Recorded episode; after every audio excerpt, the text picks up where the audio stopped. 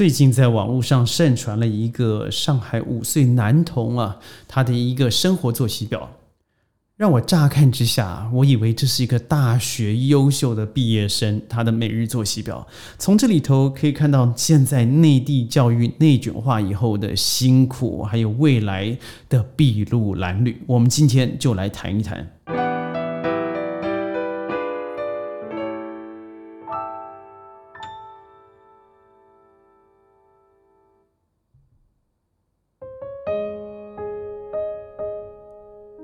欢迎各位加入今天的宣讲会，我是宣。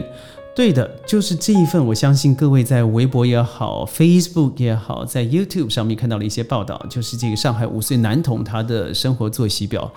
哇！他的钢琴课一周有四堂，我想当初我在学钢琴的那个痛苦哦，但是我非常感激，呃，小时候父母给我这样的机会和基础，让我到了大大学，到了现在生活，家里还有一台平台钢琴。但是让我想想那个时候的生活，那个时候应该是七八岁以后，我从五岁开始启蒙音乐，但是那始终是我每个礼拜痛苦的一个梦魇，就是每个礼拜要上一次课。但这个男生是每一个礼拜有四堂课，每个礼拜还有体育课，他的体育还分哦。知觉触碰、球类运动，然后还有艺术，艺术钢琴我说过了，还有色彩的辨别，这个太专业了，我还不知道那个是什么东西啊。呃，在我的教育领域里头，我看了这么多的不一样的类别，有开放式的、民主式的、自由式的，但我还真没看过这种的。另外一个是科学 STEAM，就是数理上的培养。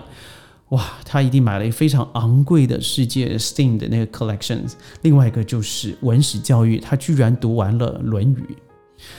让我最讶异的，我实事实上我很想验证这个事实，就是他每年必阅读五百本的英文绘本。当然，我们知道绘本是以绘为主，文为辅，但始终它不是第一语言以外。他必须要阅读五百本，一天要有一点五本的英文绘本。第一个，你要有这么大的财富啊，买到这么多多本的书，或是借来这些书也是蛮麻烦的。第二个事情，你要花这样多的时间去了解，更不要说你在阅读的同时，你手指要弹琴啊，你眼睛要读《论语》，那同时脑袋要思考的是科学 （science），还有啊 STEAM 的作业，哦，还要分辨颜色，这。这简直就是现代 AI 机器人，它只是人类版的，真真的需要这样子吗？我本身在新加坡的时候，参加了一个国立大学的一个招生，我是成为他们的一个呃在陪审的其中一员。我在看着学生给我们的履历表，看着他在在我们的舞台上面做一些演讲，来说服我们要让他进入我们的硕士班。那时候我看着他们在舞台上的表现，那时候当然是十五年前左右，我从来没看到这样子的一个履历表，他已经是大学优秀大学的毕业生了。那现在这样子的一个五岁男童，他说他从二两岁就开始做了一个学习启蒙，在想两岁我在干什么？两岁我知不知道我自己是谁？两岁我知不知道我的性别？两岁，两岁，两岁，这个两岁好像活得很沉重啊。所以这个过度的内卷化，我个人认为，或许我没有这个天赋，或者我身旁遇到的人，我起码没遇到是两岁启蒙，然后读这些东西的。他这个内卷内卷化，我要解释一下什么意思，就是一个明明你叫做二。就已经完成了，但你必必须要做四，因为你要打败别人，你要拿到第一，那就特别做得多。即使那是非必要的，或是跨越程度式的，但只要你做多了，你的机会就多。而不幸的是，在批阅你的奏章也好，你的内容，你的考试的呃主审官，他认为这样是好事，而久而久之推波助澜，我认为这是画蛇添足的事情，但最后居然变成一个最重要的。呃，胜与败的依据了，所以变成自己人和自己人比，然后越做的越多，但他却不是回答到正题上面。这种内卷化的压力，我相信出现在很多的，不论是不应该说是内地而已，我认为在华人家庭是非常普遍的。我在新加坡的时候，常看到一些，在我我那所学校是一个国际学校，很多的家长做了这样的事情，还算好，因为是国际学校。在本地学校里头有更多这样的家长，呃，这样的家庭哦，所以造成最后孩子们对于呃学习没有热情，他只认为就是为了拿高分，所以可以看得出来，新加坡和呃这个韩国在青少年的忧郁症也好，青少年甚至呃 KO 率来讲都是稍微偏高的，那和整个学习的内卷化是有关系的。而呃上个礼拜吧，现在六月初嘛，哦，这个中国内地才宣布了。将可以开放三胎，一家有三胎，我就看到了一个，我知道不是笑话，但我还是会心一笑了。有有一位男士，呃，在一线城市，他为了要做结扎结扎的手术，但是他去了多家医院，医院不收。呃，他说你必须要出示你已经生过了最少一胎的证明才能够做结扎。于是他自己飞了一千九百多公里，他把这个所有照片都上传到他的微博里以后，说我终于做完了，我飞到了四川。没想到当初我想生也不行，现在不想生也不行，我连对自己想要控制自己的生育都要受到环境上的要求。当然，这说出来是个笑话，但我个人。非常非常鼓励，就是增育哦。现在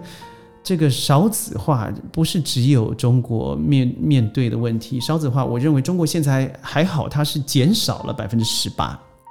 但看看台湾，看看新加坡，甚至马来西亚的华人社会，日本，这都是已经濒临负成长的一个这个生育环境。为什么？事实上和钱有直接的关系。各位想想。你到六十五岁的时候，如果你真的都生三个，也就是你家里头可能会有八到九到十个，必须要嗷嗷待哺的孙子也好，爸妈也好。我觉得现在的年轻人，一线城市、二线城市，甚至四线城市，他对于生活的这种辛苦，是远远比我以前在二十岁的时候创业的时候还辛苦的，因为。我们那个时候的讯息比较缓慢，所谓的缓慢就是正常嘛，它必须要有正常的书信往来，寄封信还要三天四天，现实的话还要一天两天，但现在是及时的，也就是在过度爆炸的资讯之后，你所得到的焦虑。还有你要背书的学习，包括你开了手机以后，你觉得自己好像没有跟上 YouTube，没有跟上微博，没有跟到得到，没有跟到樊登读书等等的内容，那种强迫学习的焦虑感，那是以前没有的。所以这个刺激了。我记得北大心理学的副教授曾经说过，提出一个空心病的一个新的心理症状。呃，为了这个空心病，我是真的太认同这位副教授所提及的，说的太好了。所以我在我别的节目里头甚至说过这个内容啊。我要借用他说的，他说在八呃十八十九世纪的时候，一百个中国人里头大概只有一个。精神精神病患者，实际上一百分之一还是很高。但各位听听看，他所提出的二零零五年已经达到了百分之十七点五。哇，这个一百个里头有十八个人，将近十八个人，他是有轻微的，甚至有些是重症的思绪失调，而。他所提提出来这个空心病，也就是一种价值观缺陷的心理障碍。而我个人认为，在一天一胎化实行，而像我到了这个年纪，四十到五十岁、六十岁做，尤其是四十岁之后的这些中壮年，多半都是一胎化之后的结果。他们有一个非常强烈的现况，就是他对于别人的感触比较无感，他对于“共好”这个字比较不会去付出。另外一个，在网络蓬勃的时刻，在 Facebook、微博之后，他可以成为一个键盘侠，也就是他网络上可以有一堆不用负责任的言论，所以造成，当然所有的爱都在我身上，因为家里只有我一个宝，所以中间不能出出现任何太大的冒险、太大的问题，所有的学习都应该加注在我这，在我身上。那你想想看，这个数据更恐怖了。从一个人从娘胎的怀孕一直到大学毕业，他将近要花到两百五十万人民币到三百万人民币，也就是说大概三十万美金到四十万美金，台币的话大概一千到一千五百万。这个数字我觉得还稍微保守呢，应该有一线城市、二线城市城市、三线、四线的比较。为什么？当初我在二十年前吃一碗兰州拉面，在苏州。是零点八块钱，那就细细的肉碎，但是非常的好吃。我记得那时候是零下四度五度，哇，爽晕了。而现在一一碗正宗兰州拉面，我想最少要十六十八起跳吧。我还吃过三十五块的，所以这个不论是货币的贬值、通货的膨胀，还有现在物质欲望的增加，网络上面购物的通行，那远远不是我们那个时候所想象的呃教育氛围了。所以，我看了这个五岁的孩子，事实上，我我有百分之九十九是施予同情的。呃，教育上面，我认为我是一个专业，但我要花很多时间来强调，为什么五岁的孩童你去读了《论论语》，你去呃做了这么多的学习，音乐、艺术、STEAM、体育，我甚至觉得体育的发展你要非常的小心，因为呃每个人的生长时间不一样，男女又不一样，包括女性、男性的荷尔蒙时间发呃这个结束，就是在我们婴儿时期的时间是不一样的，女生长，男生短。那如果这样子下来，因为男生发展的比较晚嘛，那如果你都是像一刀切的，所有都这样做，你就赶快去背《论语》，你赶快去学习数学。事实上，我一直认为，像孔孟的智慧，他背诵，当然我认为早背是好，不是强迫的背啊。但是我觉得，的确，我觉得一天一篇那是很好的，孔孟哲学、哲学也好，他的思想也好，但是他是需要大量的智慧来解读的，所以。我还想了解一下，有多少多少人赞同啊？就是真的早期教育要早到两岁，而早到一天要五百本绘本，而失去了去看蓝天、去看大地、去描绘描绘一些心灵的感受，去看一下是呃去看一下一大片草原上面奔跑的呃羚羊也好，呃袋鼠也好，去感受一下空气的湿气，然后你用自己很单纯的文字去描述一个。情感的发泄，我认为这绝对不是书本里头就可以简单的背诵，或是看绘本里头就可以得到的。即使你或许会有比较好的文法，中文文法、英文文法，或是比较多的字汇去描述，但始终你失去了一个真。而人之所以成为一个人，你不是个机器人，就是因为你一停下来以后，你的学习才真正的开始。当然，关于教育，我要谈的很多，这只是让我突发奇想想的一个，呃，很可怜也很可爱的五岁小朋友。那如果你喜欢宣讲会的话，我们会尽量的在每天每周能够有发布新的内容，记得点击转发，准时上线哦。我们下次再跟你保持联络了，拜拜。